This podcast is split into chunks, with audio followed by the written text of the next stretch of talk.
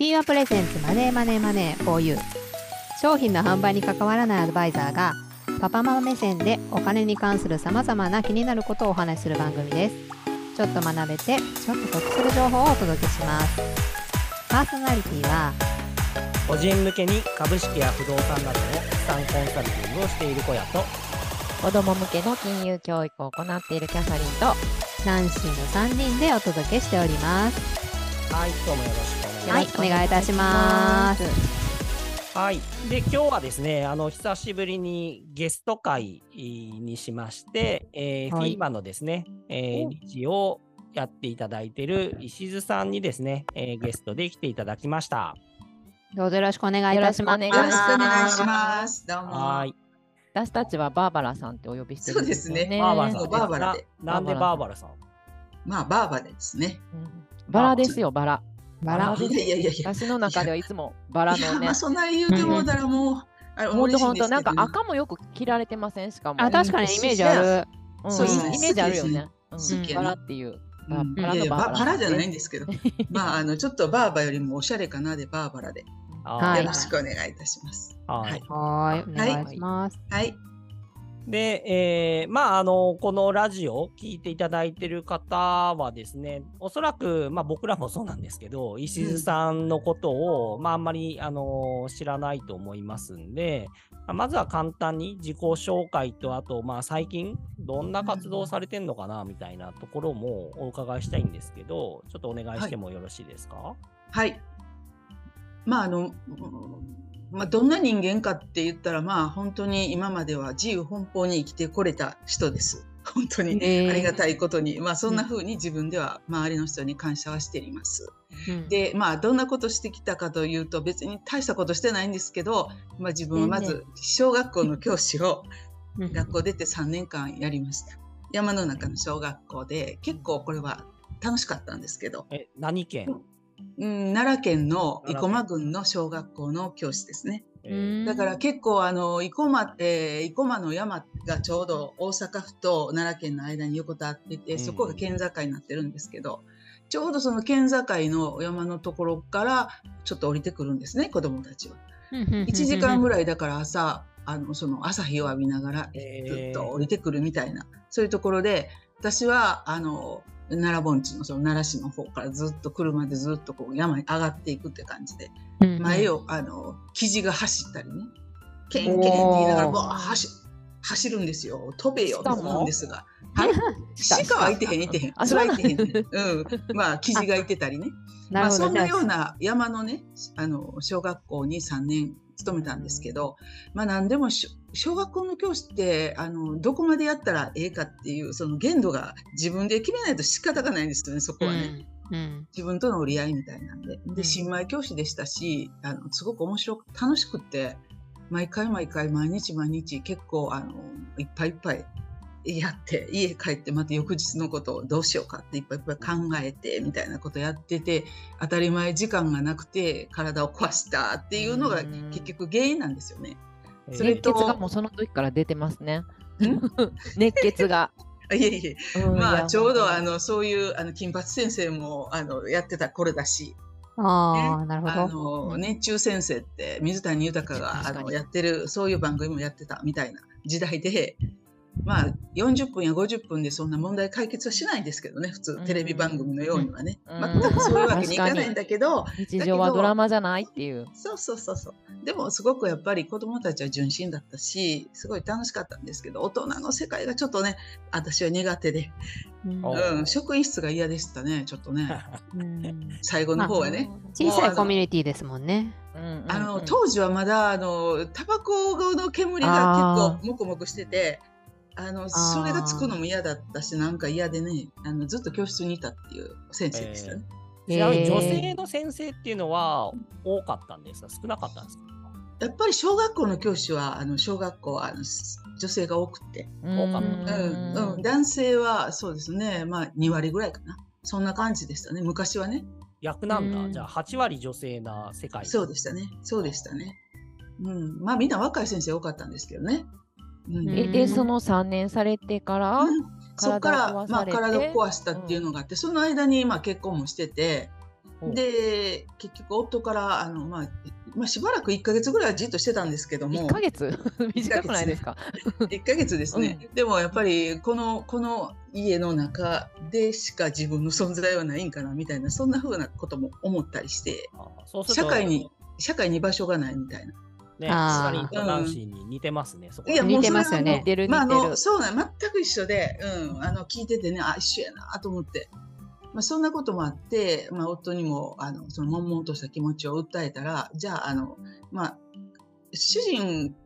の、まあ、家というのは実家家というのは兄が税理士で本人は行政書士やってて、ほうほう。まあ、あのそこで社会保険労務士の資格があったら、まあ、助かるかなみたいな。にそういうオファーがあり、なるほど、まあめっちゃいいですね。じゃあ何か全然もう分野もちゃうし分からへんかったんやけどじゃああの勉強するって言ってうん取り寄せて みたらなんか全然分野ちゃうじゃないですか。はいはい。そんな労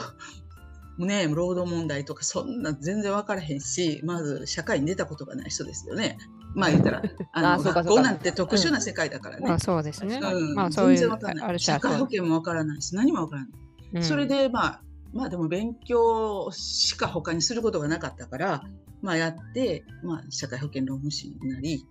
うえ、すそれが戦力ですね。その家族経営じゃないけど。まあそあの一つね、そういうのがあれば、あのそこでワンストップで結構いろんなことができるなんていうのもあって、まあ重宝はされるだろうと思ったし、まあ自営業の妻ですから、うん。まあそれはありかなって長いこと考えるとね、まあそんなふうに思ったんですけど、うん。だけど実際ちょうどね昭和60年に開業したんですけど、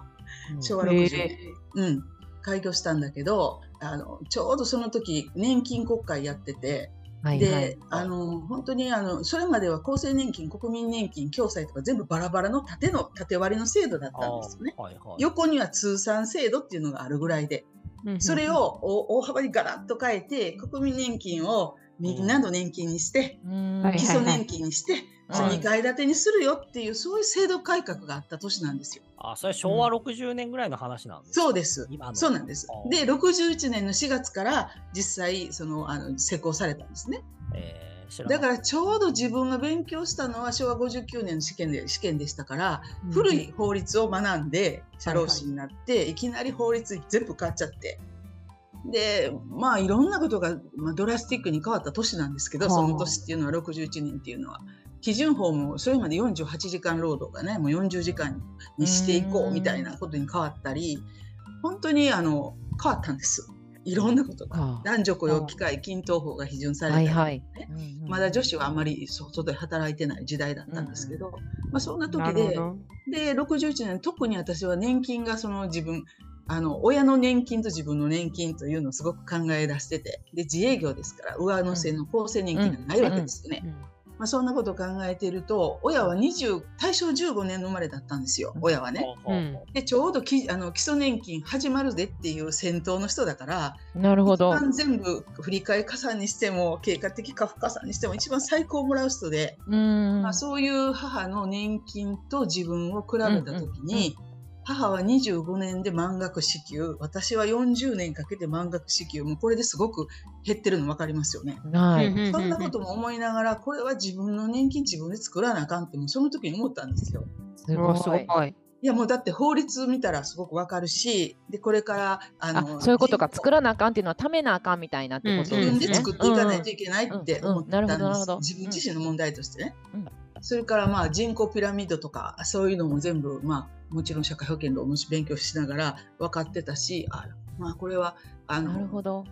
そこからもうずっと意識づけされて自分の上乗せを作るのが自分のまあこれからの仕事だな一つのまあライフワークとしてもやっていかないといけないことだなっていうのはインプットしながらしたんですがでも子育てしながらがまずうん。その後に来て、しておる子さんって二人でしたっけ？で子供が一人なんですよ。あ、そ女の子一人なんですけど、うん。でもそ彼女は61年に生まれてて、そうなんで、もううん、それでもう全然もう、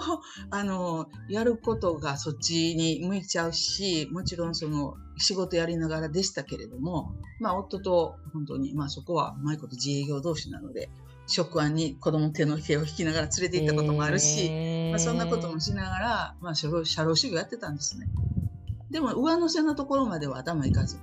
してたんですけどあのちょっとあれですね本当にすごく思ったのはうん。私のもともと二十歳になった時に祖母が私にあの1000株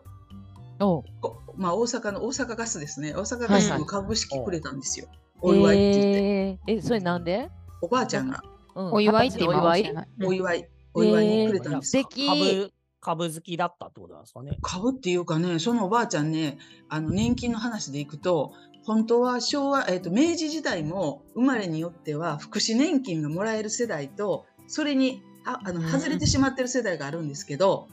うん。そのちょうど外れた時にいたのがその祖母だったんですね。うんだから福祉年金も受け取れない人だったんですよ。まあ、年金制度から外れちゃってる人です。ああ、なるほど。うん、だけどねあのたまたまその、まあ、おじいちゃん亡くなってるおじいちゃんっていうのが、えっとうん北浜2丁目でずっと仕事してた人なあの、で北浜。うんうん北浜でだからあの、まあ、証券と絡んでた人な近ので、かったんだ。だからえーそういう証券のことは主婦しながらも多分学んでたのか知らないけど、えーずーっとあの大阪のねよくわかる株式をうん。育ててはった人なんですよ。えー、だけどそんな破株みたいな本当にどうなんこれっていうぐらいのそんな大きな単位株がババッと持ってるわけではなくてうん、本当にちょろちょろなんだけどそれが分割分割になっていって高度成長、えーこ高度のね成長があってね。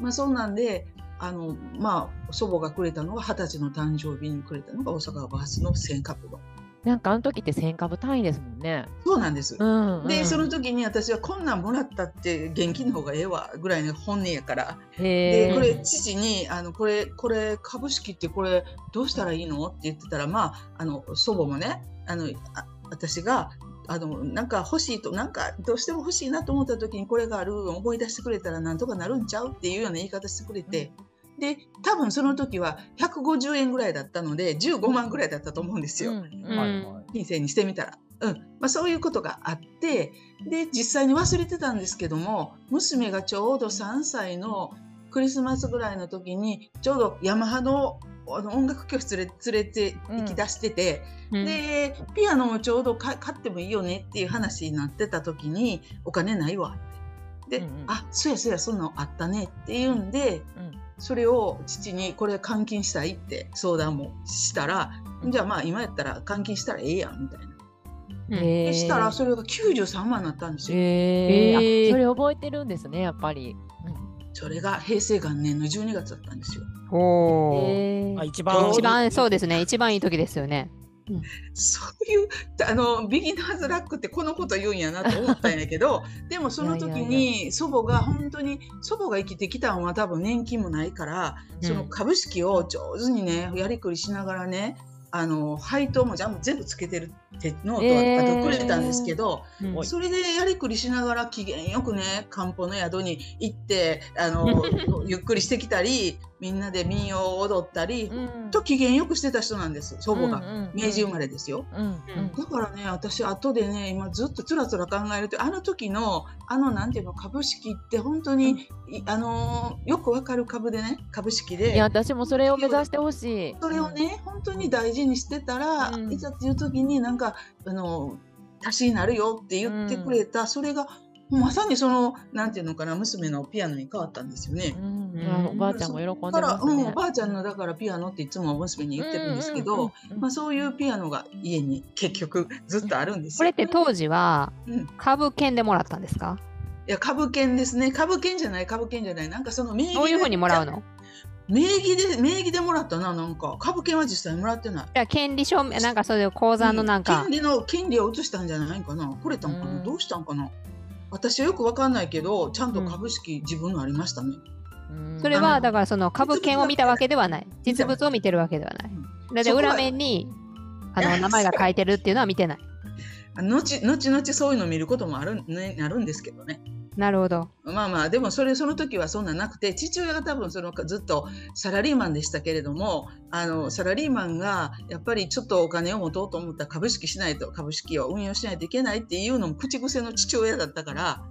父親自身がね。うん。だから多分父親との間でうまいことちゃんとやってくれててそれをうん。売買してくれたんやと思うんですよ。だからそれぐらい何もわからない人間でした私。株とか縁が遠い。あなるほどね。それぐらいの何も知らなかった。距離感っていう感じで行そうってて、証券会社とかそんなんも全然行ったこともないし。むしろそのうん年金の方が気になる気になるって言って結構その行政書あ社会保険労務士をされてたんですよね。そうですそうです。うんうんうんうんまあそんな人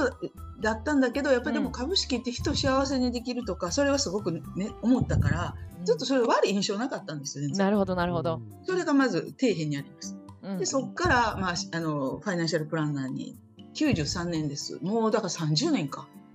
そうですね。うん30年ですね。AFP になったのも93年だったんで、そこから97年に CFP 取ってってしていって、その中で、あの、あれですね、あの、まあ、いつでも言ってるんですけど、旧郵政省がやってた暮らしの相談センターっていうところ、はいはいはい。これね、あの、本当にあの、すごい場所だったんです、そこは。っていうか、もとともと郵政の人と、あの話し合って、えーこれをやりましょう、FP が、CFP が担当するよっていう話し合いをつけてくれたのが、野田誠さんっていう方で、生活設計塾クルーのもともとの創始者の方なんですけど、うん。彼がやってくれててで彼は絶対に顧客本位じゃないといけないっていうことで相当長い間接触して話しつけてくれてたからだから CFP のその担当する各都道府県のしねそこで担当する人たちに対しても絶対に顧客に寄り添う顧客本位じゃないとダメよと。だからもし郵政の商品が本当に売りつけられてるような 状況でその人にとって良くないあれやったらきちっとそれは説明してあげないといけないと。うんあの解約するかどうかはその人のあの、うんほ任するにしてもきちっとそれは説明しなさい。っていうことであのまあえーそっから私7年ぐらいその相談員をずっと奈良と京都ですることになるんですけれどもその間にも全国的にはやっぱりあ特定局の郵便局長が 郵政省に向かって怒っていったりね。うん。つまりそのどうしてどうして自分たちの客の売りつ売り売ったものを解約させるんだみたいな。あなるほ。ど。だからうそういう日本全国できっちりこの顧客に寄り添ってやろうっていう CFP をまあ言ったら勉強もさせてくれたしね。すごく、えーそうじゃないと FP としてはダメだよって。当時は、ね、今あんま逆に FP 協会そういう活動聞かないけど、当時は割合、協会とか、協会はだからそこはタッチしなかったんですよ最初から。あのだって企業側のね金融機関が入ってきてた時だしあそれで大きくしようっていうあのこともしてた時期だから、えじゃあだからそれは。2位の郵政と2位の人たちの取り組みみたいな感じ？そうです。それはだから生活設計塾を立て上げら立ち上げられた野田誠さんとかあすごいっすその辺の方々が本当にあの顧客本位じゃないとファイナンシャルプランナーの進化が問わ問われてる時だからこれ頑張らないといけないってすごくそれはもう素晴らしいことをしてくださってた時期があったんですよ。また郵政もよくやりましたね、そんなね。そうあのそこはやっぱり覚悟を持ってしてくださったからあの徐々にやっぱりあのその時代すごい93年後半からはあのどう言ったらいいんかな保険会社がバタバタとあの潰れたりした時期ですしね。それから証券会社ももしかりですし金融機関がえ合併とかいうことでひっついたりあるいは99年2000年ぐらいから投資の窓販が始まったり、で売りつけとかあるじゃないですか。抱き合わせで、ね、投信と、まあそんなことがあってその時ずっと私はその相談員でいてたからもうあのひどいなんていうのかなもうバブルの後の整理みたいななんかひどいことを全部そこへこう集まってくるようなところでああ。えその相談員っていうのはそのなんか郵政の窓口ってことですか？えー、と郵便局ではなくて別に暮らしの相談センターって一応独立してるんですけど、はいはいはい。それがほとんど、まあ、あのどこにあるかっていうと特定局の2階であったり、なるほど。そういう、ちょっとそういうところをあの、うん借りたりあるいは、まあ、あの公共的なところをずっと借りれるところを借りてたりそれはあるんですけどえそれを郵政がやってたってことですか？郵政の郵便貯金振興会がやってただから郵便貯金なんかの、まあ儲かった分をうん。あのあつ次どうしますか預けてくださった方に還元するみたいなんで、メルパルクとかああいうところもね運営してるところ、はいはい。うん、そういう団体があの、まあ、そういうこともしようとお客様にあご相還元しよう談に乗るみたいな。そう。だからうん CFP はそのお金にまつわるそよよろず相談みたいなことやってたし、はいはい。あとは弁護士さんの法律相談もあったし、あと税理士さんの税務でしょ？で年金相談社会保険労務士あと介護のあの介護相談もあったんですよ。これから始まるぞと2000年から介護保険始まるぞっていうのを見込んであの保険保険婦さんや保健師さんかな。あるいはそれをだから手動でその郵政が取り仕切って、あなんかそのの暮らしの相談センターとかをボンボンボンボンって。全国105箇所ぐらいはあったと思う。ダイメージです。か100箇所以上あったと思う。結構先進的でしたね。すっごい先進的、だから今国がね金融庁がねやろうとしてるのあるけどね、うん。できるやんって言いたいねんか。なるほど。国がちゃんとそっかそれ見てるから。本腰入れてうんやる気があればそれ、うん、本当にねできるよって思うんだけど根性だよな。え、それがでもどうなっていった？ら、今それこそないじゃないですか、その暮らしの相いや談だからえっ、ともうあの公社化するって決まったでしょ郵政が、うん。化して法人化するって決まったから2005年ぐらいにもう全部そうなっていったからそれまでに全部閉じるところは閉じていってなるほど。ってなったから今でもその残骸は残ってるかもしれないけど もうそれはでも全然あの全く あの違うものになってるはず。違うものになってる。うん。それ一つ聞きたいことあります。いいですか？はい。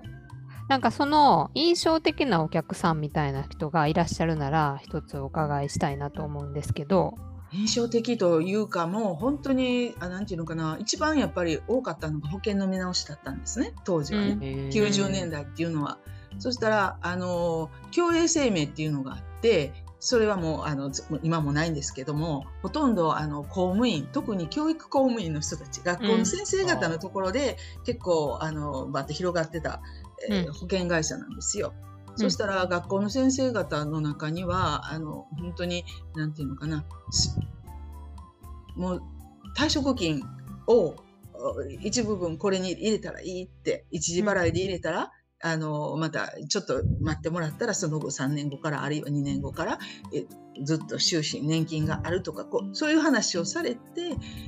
したんだけどそれがもう1ヶ月もしないうちにあの共栄生命具合悪いみたいな話になって、あのいやどうなるんですかどうなるんですかみたいなんで本当に泣きつくようなそういう方もおられて、そういうのは打ってはいけないだろうとか思うし、うん。もっとどうして情報をねしっかり入れないの？って聞き換え今みたい？にネットないですもんね。うんまあそうは言っても、うん新聞とかを見ればああ、なるほど。あの分かる話だしソルベンシーマンジンとかそういうあはいはい比率だって分かるし、ここここはちょっと次はあの低いよみたいなところも分かってるじゃないですか。だから一時払いすると他のところもさ先にその潰れていくというかねあのダメ破綻したところがどういう目に遭ってるかも分かってるだろうし全く知識がないんですかって言いたいぐらいなんていうのかな業者任せの。あその知識がないのは顧客の方相談者の方。相談者からだから相談者思ったもも相談者も知識を持たなくちゃいけないって思われたってことですよね。すごく思ったそれなるは。なあくまでそのし何も信じてるとか言ってもこんなね世の中騒いでるのにそれを知らないっていうのはすごくそれはおかしいしうんおかしいじゃないですか。やっぱりこんだけ世の中が騒がれてるのにそれ全く知らないでひょうひょうと仕事してきはったとしたらそれもそうおかしいでとか思うしもうちょっとなんか世の中どうなってるかとか今どういうことがねあの多分親の世界でもそういうことが多分起こってて子供に影響あるところもあるだろうしもうちょっと社会のことを知らないといけないんじゃないって思ったこともあったしまたそういが多かったってことですか？そういう人が多かったってことですか？たま多かったんじゃなくてたまたまそのインパクトがあったね。まさにそういううん。どうしてどうしてとか私はやっぱ思ってしまうしでももう契約しちゃってるしお金も振り込んじゃってるってなったらもうそれは本当に後だからどういうような処分になるかっていうかどこが助けに、まあ、海外のところがねこう来て、えー予定利率をうんと下げて、そのまま引き継ぐっていうようなことが行われてたんだけどどうなるかっていうのをしっかりとね確認されてそれでもそれでもよかったらずっとねあの、まあ、あの年金は受け取ることは受け取れるからっていう話はしながらもなんかすごくずしーんとそれは来てねあのなるほど。仕事してはる人のその倫理観っていうかそれもあるしそそのこちらのその相談者側ですね。相談者側相談者側のも知識を持たなくちゃいけないなさっていうかもうちょっとしかも学校の先生とはもうちょっとダウンなうん。というようなことも思ったりしたのがすごくインパクトがありましたね。でもあのよく似たよく似た方はたくさんおられた。やっぱりね退職金をねあのどさっとやっぱりあの定期預金は今金低いから抱き合わせであの東進とどうですか？みたいなんでボンと入れたとかねそういう人もいらっしゃったしね。それってそれってうん結局それって1990年代の話って今言ってくださったじゃないです90か。年から2000ね年ちょいにかけてずっとね。それまだ今もじゃないですか。そうですよねだから全然1ミリも進んでないなっていうのちょっと。ね、だから情報もねあのなんかすごく溢れてるようで、はいはいはい。本当に必要っていうかあかんでっていうねまたどう言ったらいいのか情報が届いてないところもやっぱあっなんてかそれこそ私たち小学校行くときね小学校とかも行くけど思うよねなみちゃん。学校の先生は、そのさっき言ったみたいに。まあそうですね。今みたいい、今もうん。大して状況は変わってないなっていうのはすごく、あの思いましたやっぱりちょっといなんていうかな世の中で何が起こってるかっていうことよりも学校教育にすごく興味がある先生が多いのかもしれないなっていうのは今も、うんバーバラさんがおっしゃったのはすごい似てるなって思います。だから今もそのバーバラさんはそのそういうのそういう人をその相談者とかその相談者も知識を持つべきだと思って今も相談にそうですね当たられてるってことですよね。そうですそうです、なるほど。うん、だから結局まああの、まあ、後輩になるんかもわからないけども最終的に私があのいいいい投資し私は投資信託の積み立てっていうのはすごくいいなっていうのは、沢上投信が98年かな99年か始まった時にあのこの人うさんくさいやんって最初思ったわけですよ。はいはいはいはいはい。だって金融の人信用できへんもん。ね。すごいそれできあの理想を言ってますもん。うんそれってえあ会長のことですか今の？そうそう会長さんの話。うんうんでこれ絶対おかしいと思ってでどうしてピクテとかそういうところのねやめてねそういうサラリーマンのねそういうの作っていくんだたとか、ね、おかしいんちゃうかってなんかどっか裏あるんちゃうかみたいな、うんそんなしか見れなかったんですよ自分はね、すごくそういうところにいたから。それでいろんなところあのもちろんいろんな情報誌とかも見たしマネー誌も見たりしてしながらもちょうどあのワッフワッフっていう勉強会女性 FP の会ってもともと言ってたんですけどそれ。の関西でね事務局してたのでずっと。だからその事務局しながらもあの皆さんこの方いっぺん来てもらえるかどうか。うん聞いてみようか勉強会にみたいなで、うん、でいや教会っていうか直接ねそのべ勉強会勉強会。さんに勉強会にうん。来てもらえるか、で電話したら「いいよ」って「手弁当で行くよ」って。簡単に言われてそこから手弁当で来てはる来てくれはることになってずっとそうですね。本当に結構年に3回は手弁当で来てくれて。ずっとそのなんていうのかなその自分のファンドのことはもちろん素晴らしいと思ってらっしゃるけども、でもそれ以外のなんもっとこういうところを勉強しなさいこういうことを勉強しなさいってすごく勉強させてくださったんですよ。え例えばどういう勉強なんですか？まず福利ってすごいよって実際あーなるほど。叩いてみようってところから始まったり、それから東進にはあの歴史があるんだよ。もともとはね、っていう話からずっとあのイギリスのね話からずっとしてくださったり、うんそれから自分が業あのその業界におられてあのどういうアメリカ型の、うんうん。考え方とそのどういうのかな、えー貴族とかそういう人たちのお金を保全してきた、えーまあ、スイスというかみたいな。うんまあうんもまあ今は一緒かもしれないけど、まあ、うん。そういうようなあの元々の考え方であるとか、うん。自分の生い立ちから自分がその、えー実際にその金融業界に行った時の話であるとか、うん。いろんなことを本当にへもうあの